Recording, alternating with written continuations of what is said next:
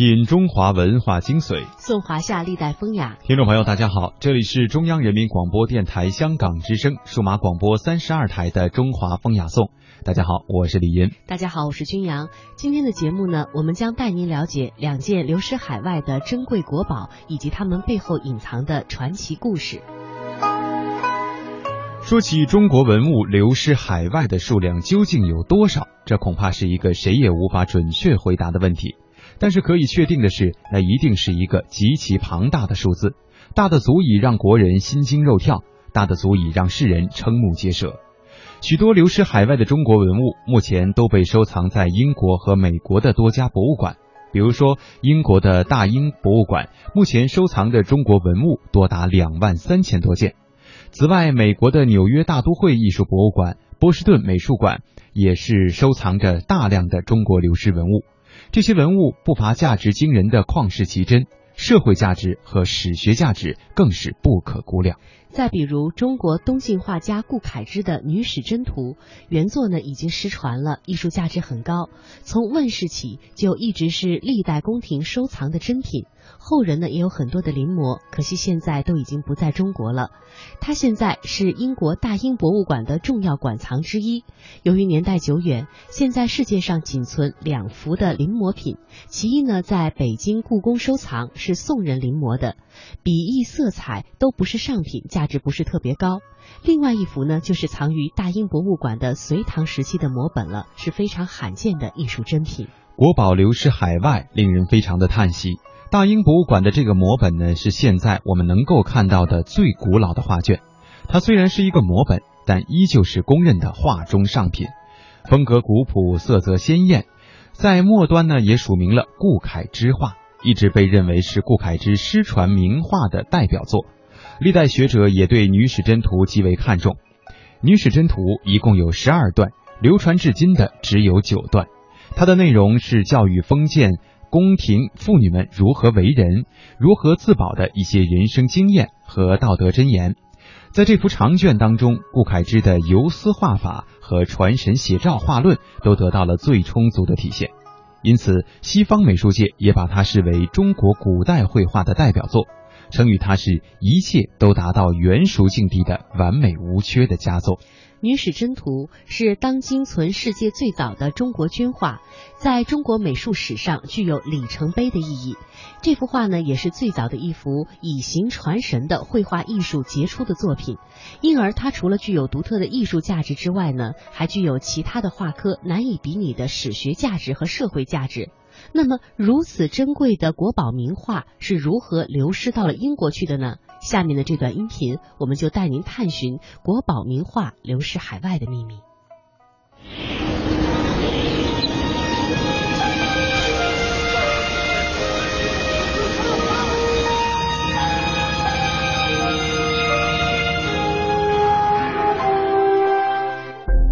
英国伦敦的大英博物馆，馆藏中国文物两万三千多件，其中包括无比珍贵的《女史箴图》。如果名画有之，不知道还会不会记得他初到大英博物馆时的情形。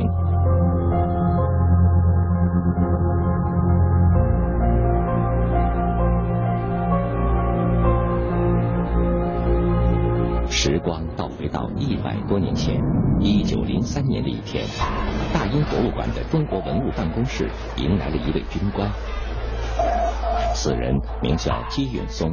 一九零零年，八国联军入侵北京，火烧圆明园时，他曾经担任英军军官，在中国抢掠、购买了不少珍贵古玩。这次他来大英博物馆的目的，就是想把从中国带回来的珍宝换成钱。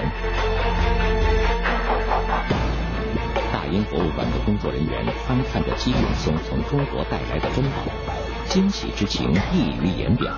然而，当他们拿起一幅画时，脸上的表情顿时凝重起来，慎重地问姬永松：“这幅画是从哪里得来的？”姬永松看了一眼那幅旧的掉渣的中国画，想起从一名中国贵妇手里买下它的原因，只不过因为画轴上的玉画扣非常漂亮，于是含糊地说：“可能是圆明园吧，记不清了，随便你给多少钱。”二十五英镑总可以吧？工作人员仔细辨认着画上的印章和签名，狐疑的交换了一下眼神，随即答应了姬永松开出的价码。当姬永松把全部珍宝卖掉，揣着钱离开大英博物馆时，他无论如何想不到，一件来自中国的无价之宝刚刚从自己手里溜走了。经过大英博物馆的反复辨认，姬永松拿来的那幅中国古画是中国绘画史上赫赫有名的唐代摹本《女史箴图》。有眼无珠的姬永松哪里知道这幅画的珍贵之处？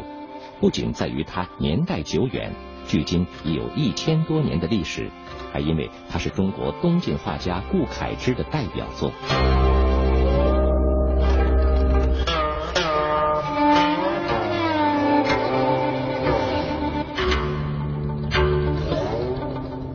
顾恺之是中国古代著名画家，有着令人惊叹的绘画天分。据说他画在墙壁上的佛像光彩四溢，满殿生辉，吸引了方圆几百里的老百姓都来观看。传说不知道是真是假，却足以说明顾恺之的绘画非同凡响。可惜顾恺之的真迹早已失传，只有《女史箴图》《洛神赋图》等少数画作。因为有后人的临摹而得以传世。专家说，流失到大英博物馆的《女史箴图》是最古老的唐代摹本，与现藏于北京故宫博物院的宋代摹本的《女史箴图》相比，其神韵最接近顾恺之的原作，因而被后人奉为经典。顾恺之创作的《女史箴图》啊，以日常生活为题材。画的都是生活中的女子，画上的这些美女啊，她们都穿着宽大的衣裙，衣带飘飘的造型，看上去雍容华贵。事实上，顾恺之的《女史箴图》之所以珍贵，还因为它反映了一个特殊的年代。您看这画上的人物啊，他们都有着丰富的面部表情，可见人物之间有着复杂的关系和背景。那么。顾恺之的《女史箴图》都画了些什么？他笔下的这些美女又都是谁呢？《女史箴图》中画的都是历代先贤圣女的故事。冯元党雄讲的是西汉妃嫔冯婕妤以身挡雄护卫汉元帝的故事。班姬慈年。讲的是汉成帝的妃子班婕妤拒绝与夫君同车游玩的故事。图中的这些故事均来源于中国西晋文学家张华创作的文学作品《女史箴》。女史是宫廷中的女官，箴是规劝、劝诫的意思。张华创作《女史箴》的目的是为了规劝宫中女性要遵守妇德。讽喻专权而放荡的贾后。贾后是晋惠帝的皇后，她其貌不扬，又丑又黑又矮。因为父亲贾充是开国元勋，才坐上皇后宝座。晋惠帝懦弱无能，贾后为人奸诈，滥杀无辜，将朝廷完全置于自己的控制之下，使得西晋政局动荡不安。不仅如此，贾后还挑选美男子进宫淫乱享乐，为世人所不齿。文学家张华痛恨贾后干预朝政，试图通过《女史箴》来劝诫贵族妇女不要卷入权力斗争。然而，专横的贾后并没有听从张华的劝诫，他一意孤行，甚至谋杀太子，令西晋政局更加动荡。最终导致西晋迅速衰落，被东晋取而代之。东晋画家顾恺之有感于西晋灭亡的历史教训，把张华的《女史箴》绘制成画，并将真文题写在画册，于是诞生了中国历史上的不朽名画《女史箴图》。《女史箴图》原有十二段。可惜前三段已失传，藏于大英博物馆的唐代摹本《女史箴图》现仅存九段。《女史箴图》自问世以来备受珍视，被历代画家临摹。原作散失后，这幅唐代摹本显得弥足珍贵。《女史箴图》呢，唐本跟宋本在乾隆时期呢就已经传到了宫中，啊，其中宋本呢被存放在御书房，而唐本呢和李公麟的《蜀江图》等图呢一起被存放在建福宫的景逸轩，被称为四美具，这是和三希堂齐名的一个啊书房。从画上的印章来看，唐代摹本《女史箴图》曾被历代名人辗转收藏，后入藏清宫，被皇帝视若珍宝。然而，令人疑惑的是啊，作为清宫的珍藏，唐代摹本的《女史箴图》是如何流落出去的呢？有人猜测，它有可能后来被送到圆明园收藏。一八六零年，英法联军大肆抢掠圆明园皇家珍宝的时候，可能在混乱中流落到了民间。对于一八六零年发生在圆明园的那场劫难，一位名叫塔洛克的英国军官曾在日记里写道。那感觉就好像一个男孩进了糕点店，被告知可以随意拿自己想要的任何东西。在那些被随意拿走的皇家珍宝中，唐代摹本《女史箴图》会不会就在这个时候从圆明园流失，无意中到了英军机永松手里？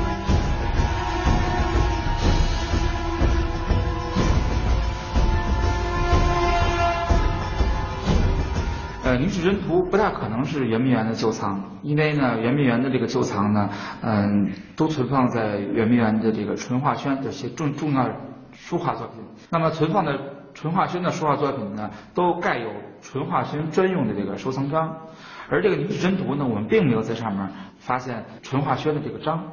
而在同治八年，这个一八六九年的时候呢，四美具呢仍然存放在宫中，这个档案是有记载的，所以呢，不可能是在一八六零年时候被英法联军拿走。那么由此推断，我们认为应该呢是至少呢是在同治九年之后流失出去的。那么根据大英博物馆的这个官方记载呢，它实际上《泥史箴图》是一九零三年入藏大英博物馆的。那么一九零零年正好是八国联军入侵北京。所以我们综合研究认为呢，《女真图》应该是一九零零年从中国流失出去的，而非一八六零年从圆明园流失出去的。遗憾的是，原本是卷轴的唐代摹本《女史箴图》入藏大英博物馆后被分段揭开，原因是西方人习惯把绘画作品装入画框后挂在墙上，而中国卷轴却不符合这样的要求，因此。《女史箴图》被无情的分段截开了。更令人痛心的是，流失海外的唐代摹本《女史箴图》原本有机会回归故乡，却因为民国政府的决定而错失良机。第二次世界大战结束后，英国政府为了感谢中国军队在印度、缅甸战场上对他们的帮助，曾经提供两种赠品。让当时的国民政府任选其一，一是三条驱逐舰和一艘巡洋舰，二是大英博物馆珍藏的中国唐代摹本《女史箴图》。消息传出，文博界非常激动，觉得国宝名画终于可以回归祖国了。然而，国民政府最终还是选择了驱逐舰和巡洋舰。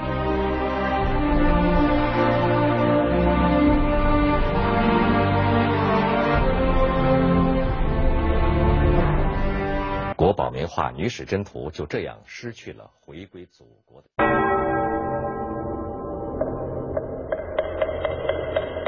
古与今文化碰撞，雅与俗相得益彰，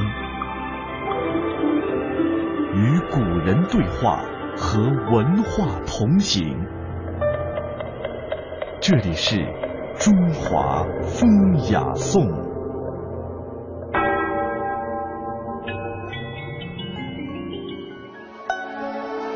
欢迎大家继续锁定收听香港之声数码广播三十二台的《中华风雅颂》。联合国教科文组织曾经发起过一项调查，统计的数字表明，因为战争、不正当贸易等等原因，超过一千万件中国文物流失海外。其中，现存于四十七个国家的二百多家博物馆当中，就有一百六十七万件。而民间藏中国文物更是博物馆藏数量的数倍。中国文物流失的伤心史是自一八四零年的鸦片战争开始的。有专家认为，一八六零年英法联军洗劫圆明园，一九零零年八国联军侵入圆明园和二战期间日军侵华，都是中国文物流失的高峰期。进入新世纪以来，中国流失文物出现在国际拍卖场的频率也明显升高，大有堂而皇之的架势。同时，国内的各大拍卖公司的拍品当中，也有百分之三十左右是海外的回流品。二十世纪初，中国社会动荡不安，许多的文物商为了追求利益，不惜将国宝文物贩卖到海外。举世闻名的石刻战马昭陵六骏呢，也未能幸免。其中比较有名的萨路子和全毛瓜，被中国的古董商贩卖给了美国费城宾夕法尼亚大学的博物馆。后来呢，又有一些中国人，他们一些爱国之士呢，得知此事之后，就采取行动，保护了这批国宝。接下来，我们走。就走进这段传奇的经历。公元一九一八年，中国陕西省礼泉县唐太宗的昭陵再次传来令人震惊的消息：昭陵六郡余下的四郡惨遭盗运，不知所踪。昭陵六郡再次被盗，令人疑惑。难道昭陵就没有人看守和保护吗？密谋盗走四郡的究竟是谁呢？要弄清这些疑问，还要从西安城中新来的一位外国人说起。一天，陕西西安的一家大丝绸店铺里顾客稀少，一位美国商人推门而入，对老板施礼说：“陈老太爷，我给您送银子来了。”殊不知，这位踏进绸缎庄的，正是曾参与盗走国宝昭陵两郡的美国文物贩子毕世伯。进屋后，毕世伯取出一封密信，给了陈老太爷。陈老太爷看毕，却长叹一声，说道：“昭陵两郡已经被人捷足先登，余下的四郡，礼泉县人看管的十分严密。”现在要想从他们的眼皮底下盗走，谈何容易啊！李世伯想盗其余的四郡的举动不难理解，可是要盗宝，为什么要找绸缎商人做帮凶呢？原来，这位陈老太爷正是时任陕西督军陈树藩的父亲。李世伯明白。要想盗走四郡，没有陈督军的配合是根本不可能的。但是陈督军生性胆小怕事，于是贪财又胆大的陈老爷子便成为了毕世伯最合适的人选。看到陈老太爷还有些犹豫，毕世伯便取出一张银票递过去，说：“算是我的预付款，事成之后另一半随后交付。您老意下如何？”陈老太爷一看银票上的数目，着实诱人，利欲熏心之下就答应了。第二天，陈老太爷找来他的儿子陕西督军陈树藩，谎称为了确保四郡不再出问题，应将他们运到西安图书馆妥善保存。陈树藩觉得也有道理，便批了公文同意此事。而陈老太爷为了避嫌，特别请了一伙经办人代理此事。这伙经办人拿着公文来到了昭陵，看管昭陵的守军见到公文，自然遵命行事，便配合经办人把四郡装运在马车上，大摇大摆的出山了。自从昭陵被盗，礼泉县人便提高了警惕，县中的绅士出资在必经之路设立了哨卡。执勤的哨兵见马车，便拦了下来。经办人再次拿出公文，哨兵半信半疑，虽然放行，但还是以押车之名派人紧紧跟随。马车沿渭河岸边来到西安城内，已经天黑。陈老太爷派人热情迎接，把押车的人请到酒店接风。等礼泉县押车的人进入酒店后，马车立刻掉头，趁着夜色来到了城外北草滩。这时的毕世伯等人啊，早已在北草滩等候。经办人把四郡呢向毕世伯做了交接。毕世伯验收无误后，便交付了另一半钱款。但毕世伯发现了一个问题：食客的目标太大，不利于运输，只有把它们断成数块后装箱运输比较保险。黑夜中，四郡被断成数块后装箱起运上路。美国文物贩子毕世伯的阴谋会得逞吗？难道昭陵六郡全都要流落海外吗？毕世伯让人匆忙把四箱国宝运送到北草滩码头，准备从水路先运到潼关。陈老太爷早已安排好，到那里自有人接应。看起来一切都在计划之中。但让毕世伯没想到的是，他在北草滩的所作所为早已经被西安的爱国人士监视。故事还得从西安城的马家父子说起。古城西安的南院门有一家古董店，店主姓马，他为人正直仗义，好结交有识之士。这天一早，马店主提着石锁打开街门，准备出外习武。店门刚一打开，儿子马振华就急匆匆地跨进门槛说：“爹。”昭陵出事了，马振华将他在北草滩的所见所闻一五一十的告诉了父亲马店主。这时，几位爱国义士也带来了消息，说毕世伯偷运国宝四郡的路线是走水路，由渭河起运，经过潼关，抵达洛阳，再由洛阳装上火车运到上海，最后从上海偷运出境，运到美国。马家父子和爱国义士一致决定，绝不能让国宝运出潼关。父子俩经过一番商议，立即行动起来。马店主赶往北草滩渡口，马振华骑了一匹快马，出了小南门，直向东边的大道奔去。这天，渭河水涨，泥沙俱下，一艘大木船逐波赶浪，顺水而下。马店主装扮成一名船夫，站在船头，俨然像个行家。船上装的是四只大木箱，除马店主外，其他船工和护送的士兵们怎晓得木箱中装的竟是国宝四骏呢？毕世伯并不在船上，他执意骑马在岸上护送。黄昏时分，木船到了潼关。此时，河南派来的士兵早在岸上等候。陕西的士兵准备交货下船。当年的旧中国军阀割据，划地为界，因此到了河南地界，陕西兵自然就要交给河南兵了。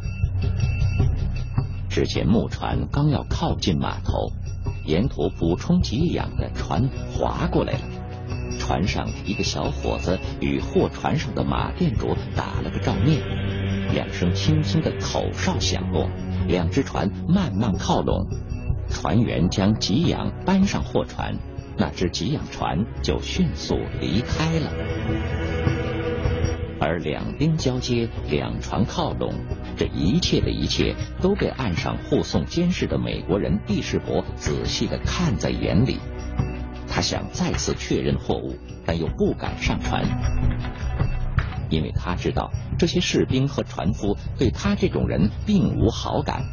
他曾经领教过义和团的厉害，生怕阴谋暴露，小命难保。因此，老奸巨猾的毕世伯自己不上船，只是在岸上骑马追赶，观察船上的动静。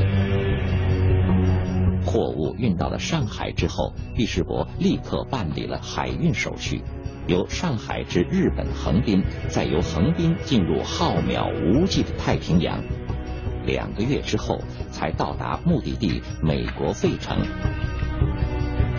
这天，美国费城的一间宴会大厅中宾客云集，毕世伯换上燕尾服，准备接受考古博士勋章，四只木箱抬进来了。在场宾客一起为毕世伯鼓掌。此时的毕世伯洋洋得意，只见他喋喋不休地向来宾们介绍着他带回来的珍宝以及他在中国的历险故事，而且还接受了投资人给他颁发的考古博士勋章。可就在他最得意的时候，令他意想不到的事情却在打开四郡箱子的那一刻发生了。站在大厅中，第十国命令工人打开木箱。当工人们吃力地打开木箱子、扒开麦草后，宾客们面面相觑。毕世国顿时目瞪口呆，喉咙里像堵了一团棉花，说不出话来。刚刚拿在手里的勋章也掉在了地上。到底发生了什么呢？人们围过来一看。只见木箱里装的根本不是什么四骏，而是一块块破碎的墓碑。自以为聪明的美国人第十伯做梦也没有想到，自己运回美国的竟然是一堆破烂石碑。这到底是怎么回事呢？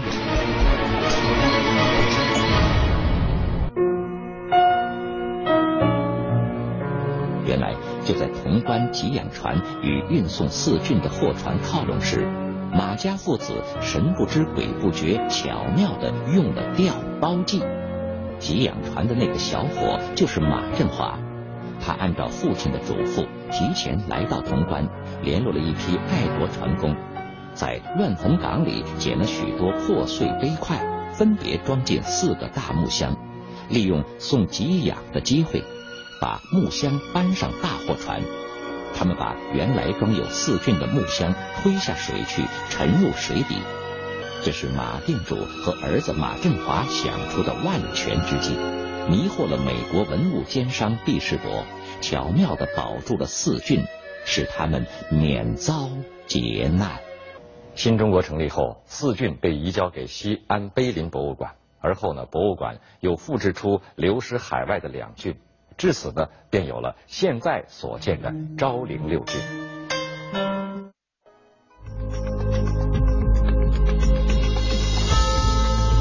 二零一二年十月下旬，英国邦汉斯拍卖行在其网站上宣布，十一月八日即将拍卖两件珍贵的圆明园流失文物，分别是清嘉庆白玉镂雕凤纹长衣子孙牌和清乾隆。青玉雕仿古兽面纹提梁有，其中长衣子孙牌的估价为六万到十万英镑，约合六十一万到一百万人民币；提梁有的估价为四万到八万英镑，约合四十一万到八十二万人民币。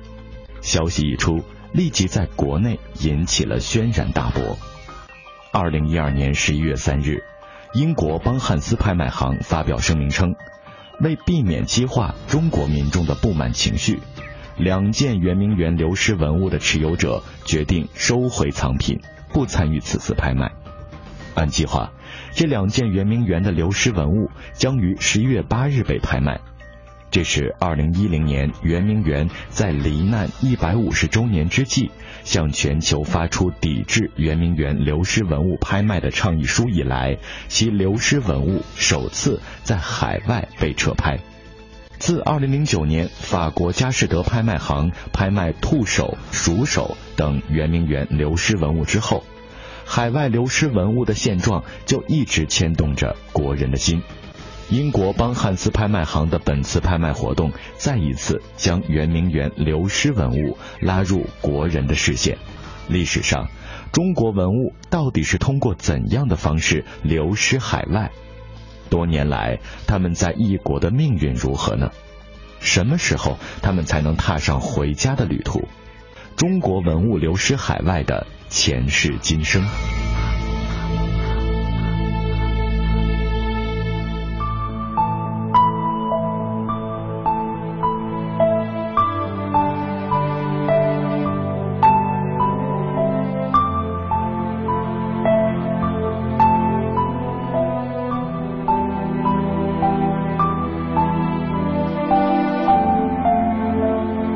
在英国邦汉斯拍卖行的网站上显示，二零一二年十一月八号将举办一场主题是中国艺术品的拍卖会，其中清嘉庆白玉镂雕凤纹长衣子孙牌和清乾隆青玉雕仿古兽面纹提梁牖这两件圆明园流失文物也在其中。对这两件文物，拍卖行还附上了出身证明。明确记载了文物由英军第六十七兵团的上尉军官阿瑟·朱尔斯·罗伯森一八六零年从中国下宫带出。罗伯森一八三四年出生于英格兰汉普郡，一八五四年十月二十号加入英军第六十七兵团。一八五八年九月二十一号，第六十七兵团的三十四名军官、八百零五名士兵从香港出发。并于十月二十三号抵达广州。随后，罗伯森参与了攻占北京的所有战役，其中包括新河战役、占领塘沽、占领大沽口炮台等重要战役。六十七兵团撤出北京后，并没有回国或去往其他驻地，而是留在了中国。一八六三年七月二十四号。罗伯森因为霍乱死于第六十七兵团在上海的驻地孔子军营。他在给母亲的纸条上写着：“这块玉和其他东西都是一八六零年十月从中国夏宫带出来的。这两件文物后来就归其家族收藏至今。夏宫也就是当时西方国家对圆明园的称呼。”这两件文物历史有序，传承清晰，确实来自圆明园。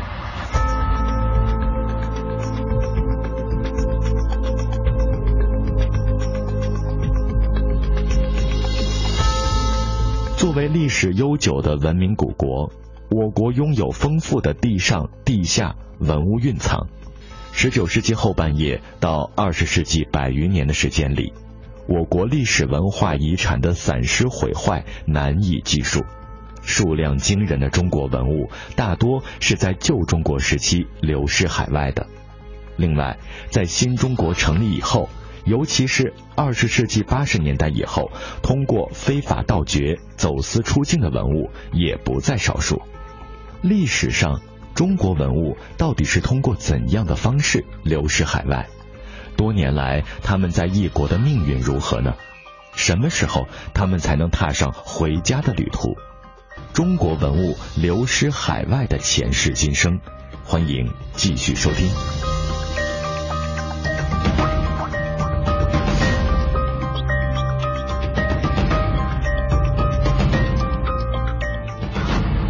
旧中国文物流失海外，主要有三个渠道。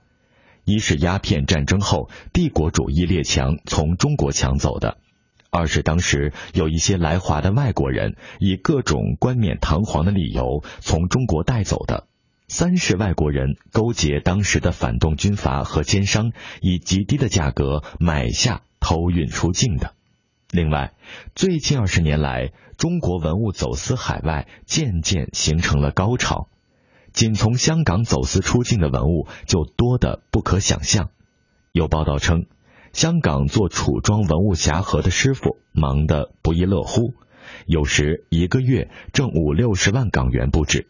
继伦敦、纽约之后，香港在一九八零年代以后，凭借内地的走私文物，迅速成为了世界第三大文物艺术品中心。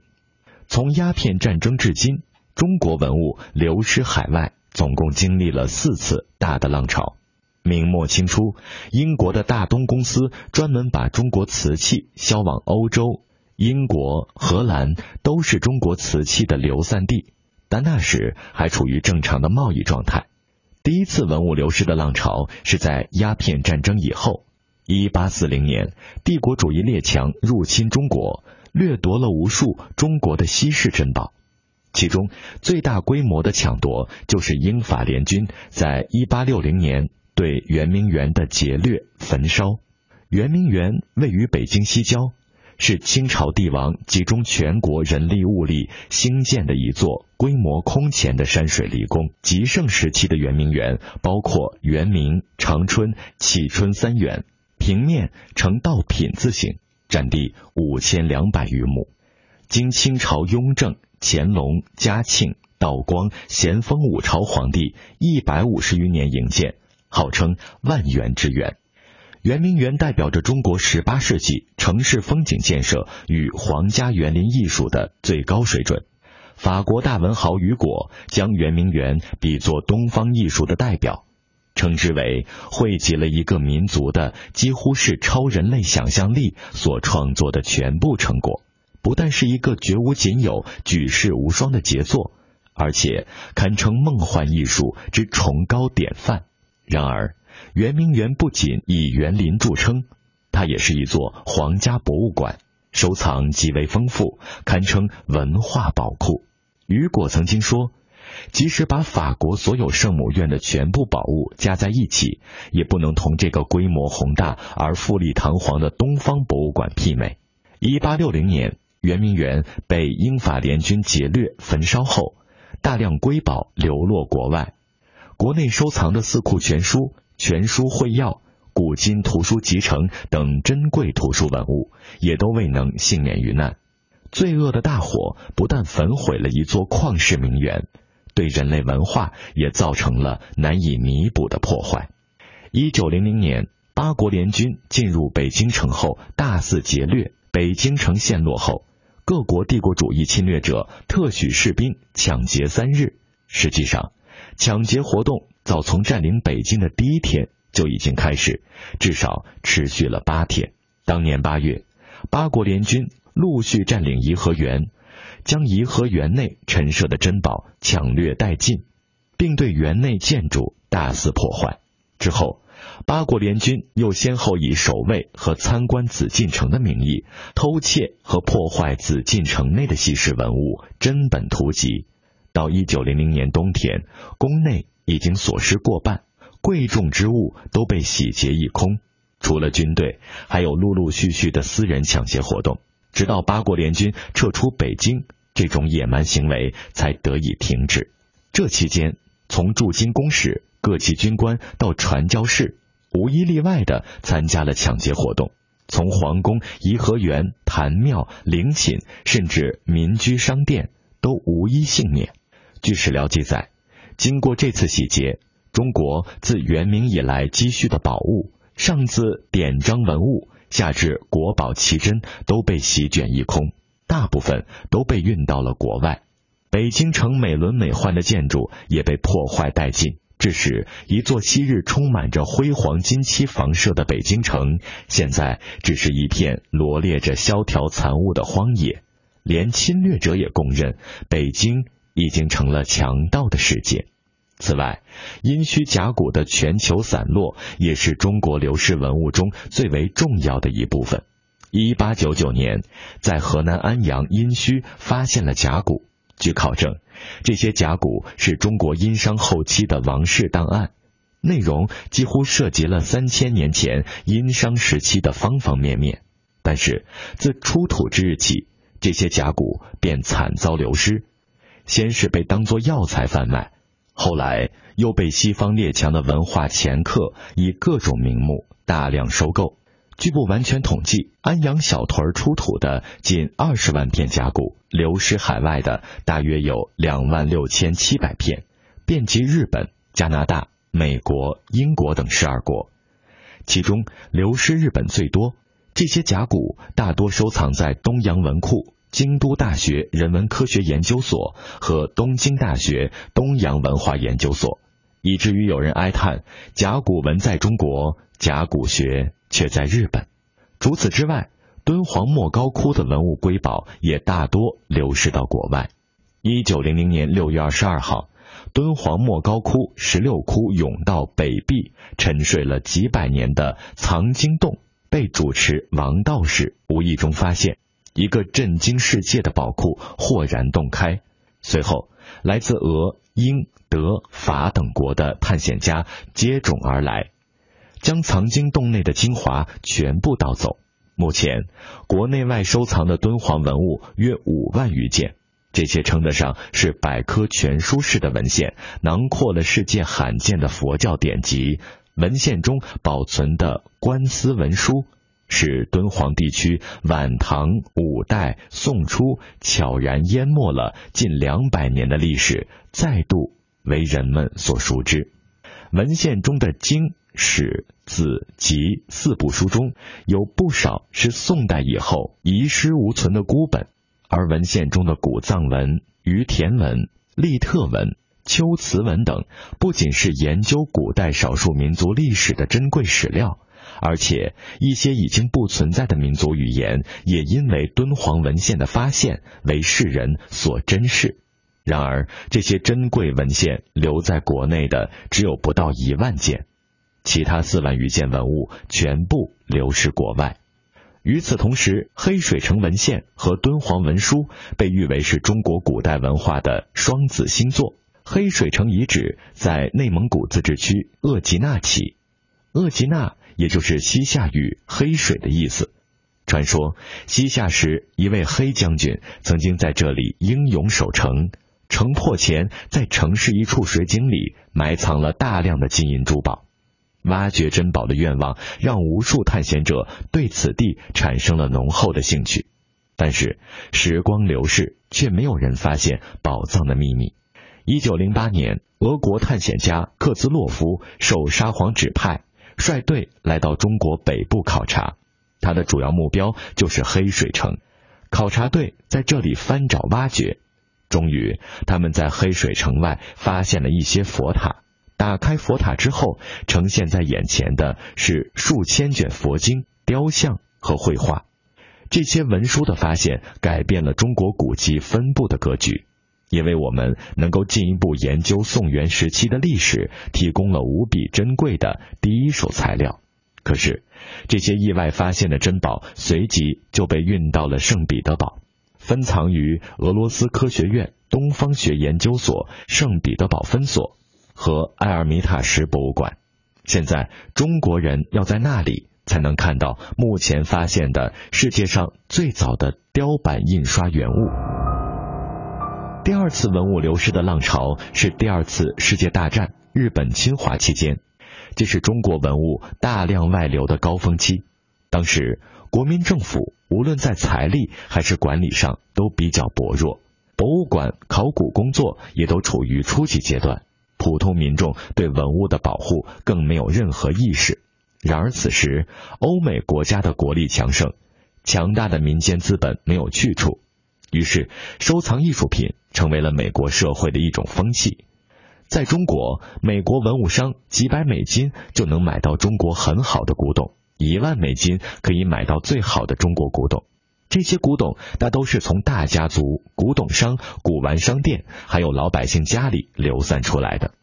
在陕西、山西、河南、甘肃等地区，文物流失的也更为厉害，因为这些地区经常出土汉唐文物。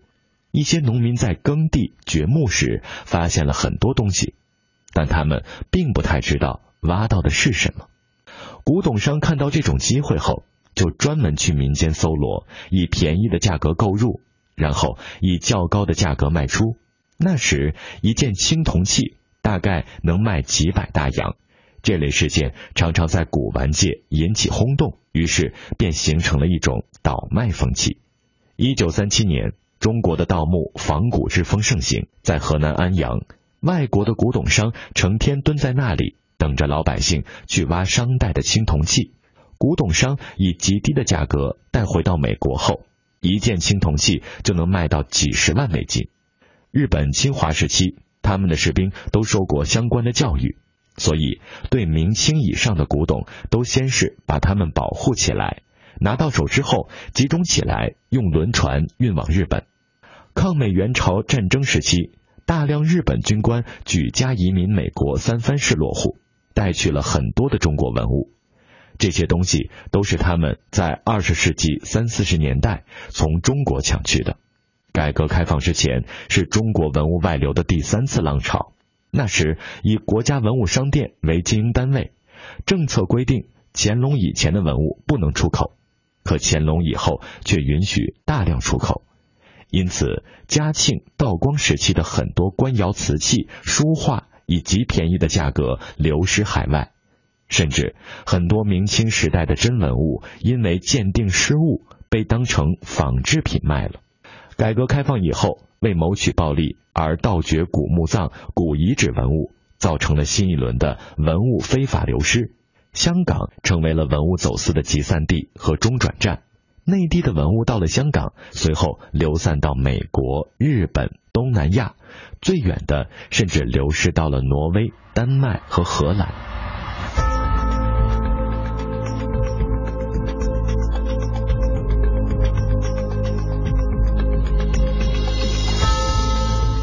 批流失海外的中国文物，已经成为国人心中挥之不去的痛。中国文物流失海外的数量究竟有多少？这恐怕是一个谁也无法准确回答的问题，但可以确定的是，那是一个极其庞大的数字，大的足以让国人心惊肉跳，大的足以令世人瞠目结舌。这些流失海外的文物现在的命运如何？我们是否有缘再一睹他们的光彩？中国文物流失海外的前世今生，欢迎继续收听。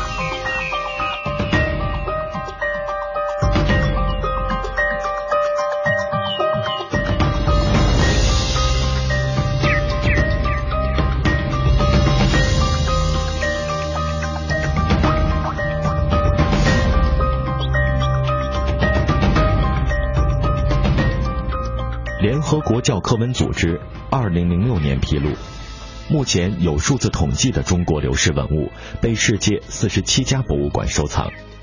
然而，这一统计还没有包括难以估量的民间收藏。世界三大博物馆之一大英博物馆收藏的中国流失文物就多达二点三万件。大英博物馆收藏的中国文物囊括了远古石器、商周青铜器、魏晋石佛经卷。唐宋书画、明清瓷器以及四十五卷《永乐大典》等超级国宝，可谓门类齐全。时间则跨越了中国各个历史时期。大英博物馆专门陈列中国文物的三十三号展厅，与古埃及、古希腊、古罗马和印度展厅一样，是这里屈指可数的特别引人注目的几个国别展厅之一。进入中国展厅。迎面的墙壁上就是几十平米的敦煌壁画，震人心魄。走进壁画细看，还能见到它被当年所谓的西方探险家切割的裂痕，但壁画的色彩依然艳丽动人。当初在敦煌藏经洞的四万卷经书中，如今有一点三万件在大英博物馆。提到大英博物馆里闻名于世的斯坦因密室，总是能牵动中国人的神经。斯坦因密室里放置的，便是1907年英国探险家斯坦因在中国仅用了四个马蹄银，从莫高窟王道士手里换来的二十九箱珍稀古典经书、绢画和丝制品。唐代佛教盛行，敦煌的画师们除了在洞窟石壁上作画外，还将他们的信仰和虔诚绘在素绢上。这个传统一直持续到宋初。当僧人们封闭藏经洞时，这些色彩绚丽、技法成熟的艺术珍品和文书、经卷等一起码放其中。一九零零年，王道士在将物品卖给斯坦因时，也许是对价钱不太满意，在拿绢画时多了一个心眼儿，专门挑那些破旧的塞给斯坦因，总共大概五百件。王道士哪里知道，破旧意味着这些文物更加古老。更有价值。斯坦因将敦煌绢画的精髓全部带回英国，按照承诺，他要把其中一部分交给资助方东印度公司。为了凑数，他甚至将一些完整的绢画一撕两半来充数，交给东印度公司的至今藏在新德里，尚未公开。而剩下的伦敦绢画就一直放置在因他们而存在的斯坦因密室中。千年绢画经过这一系列的折腾，已经脆弱不堪。从上世纪五十年代起，英国人开始将它们一一装裱，但是当时他们并不懂得中国古绢画的修复和装裱技法，只是简单的将绢画一一贴在类似于牛皮纸的硬纸上。由于绢本身有伸缩性，粘贴时展开的力度不够或者过度。造成许多菩萨脸部、身体都发生了变形，这种现象一直延续到上世纪八十年代初，英国人才意识到问题的严重性，不得不从上海请来裱画的老师傅指导。此后，所剩的绢画改由宣纸贴附，但大部分贴在牛皮纸上的绢画已经无法还原了。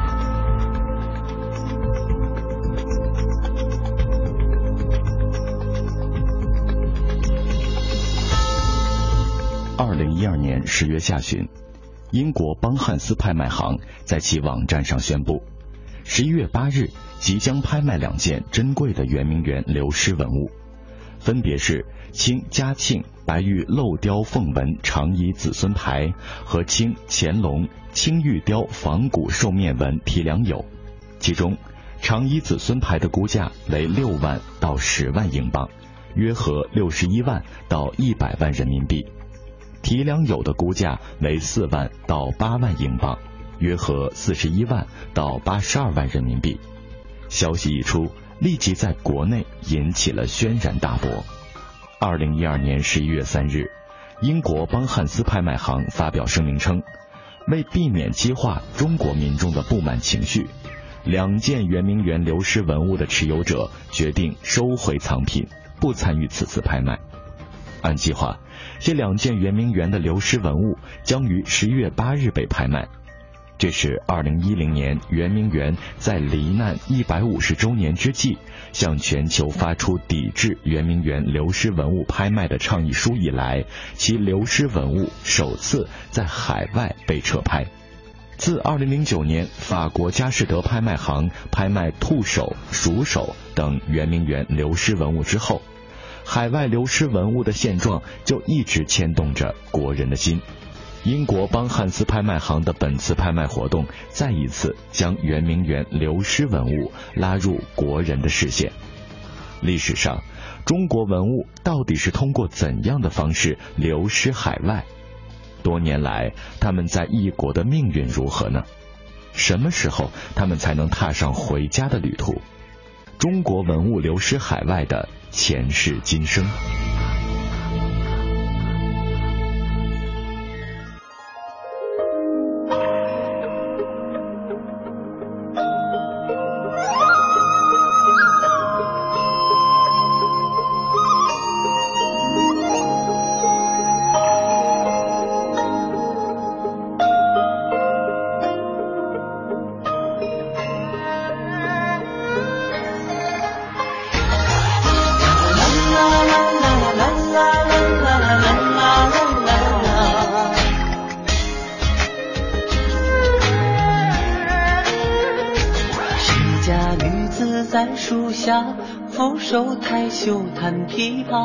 风吹悠扬，琴声慢慢飘动，吹到了俺家，炊烟一点点升华，山顶落日。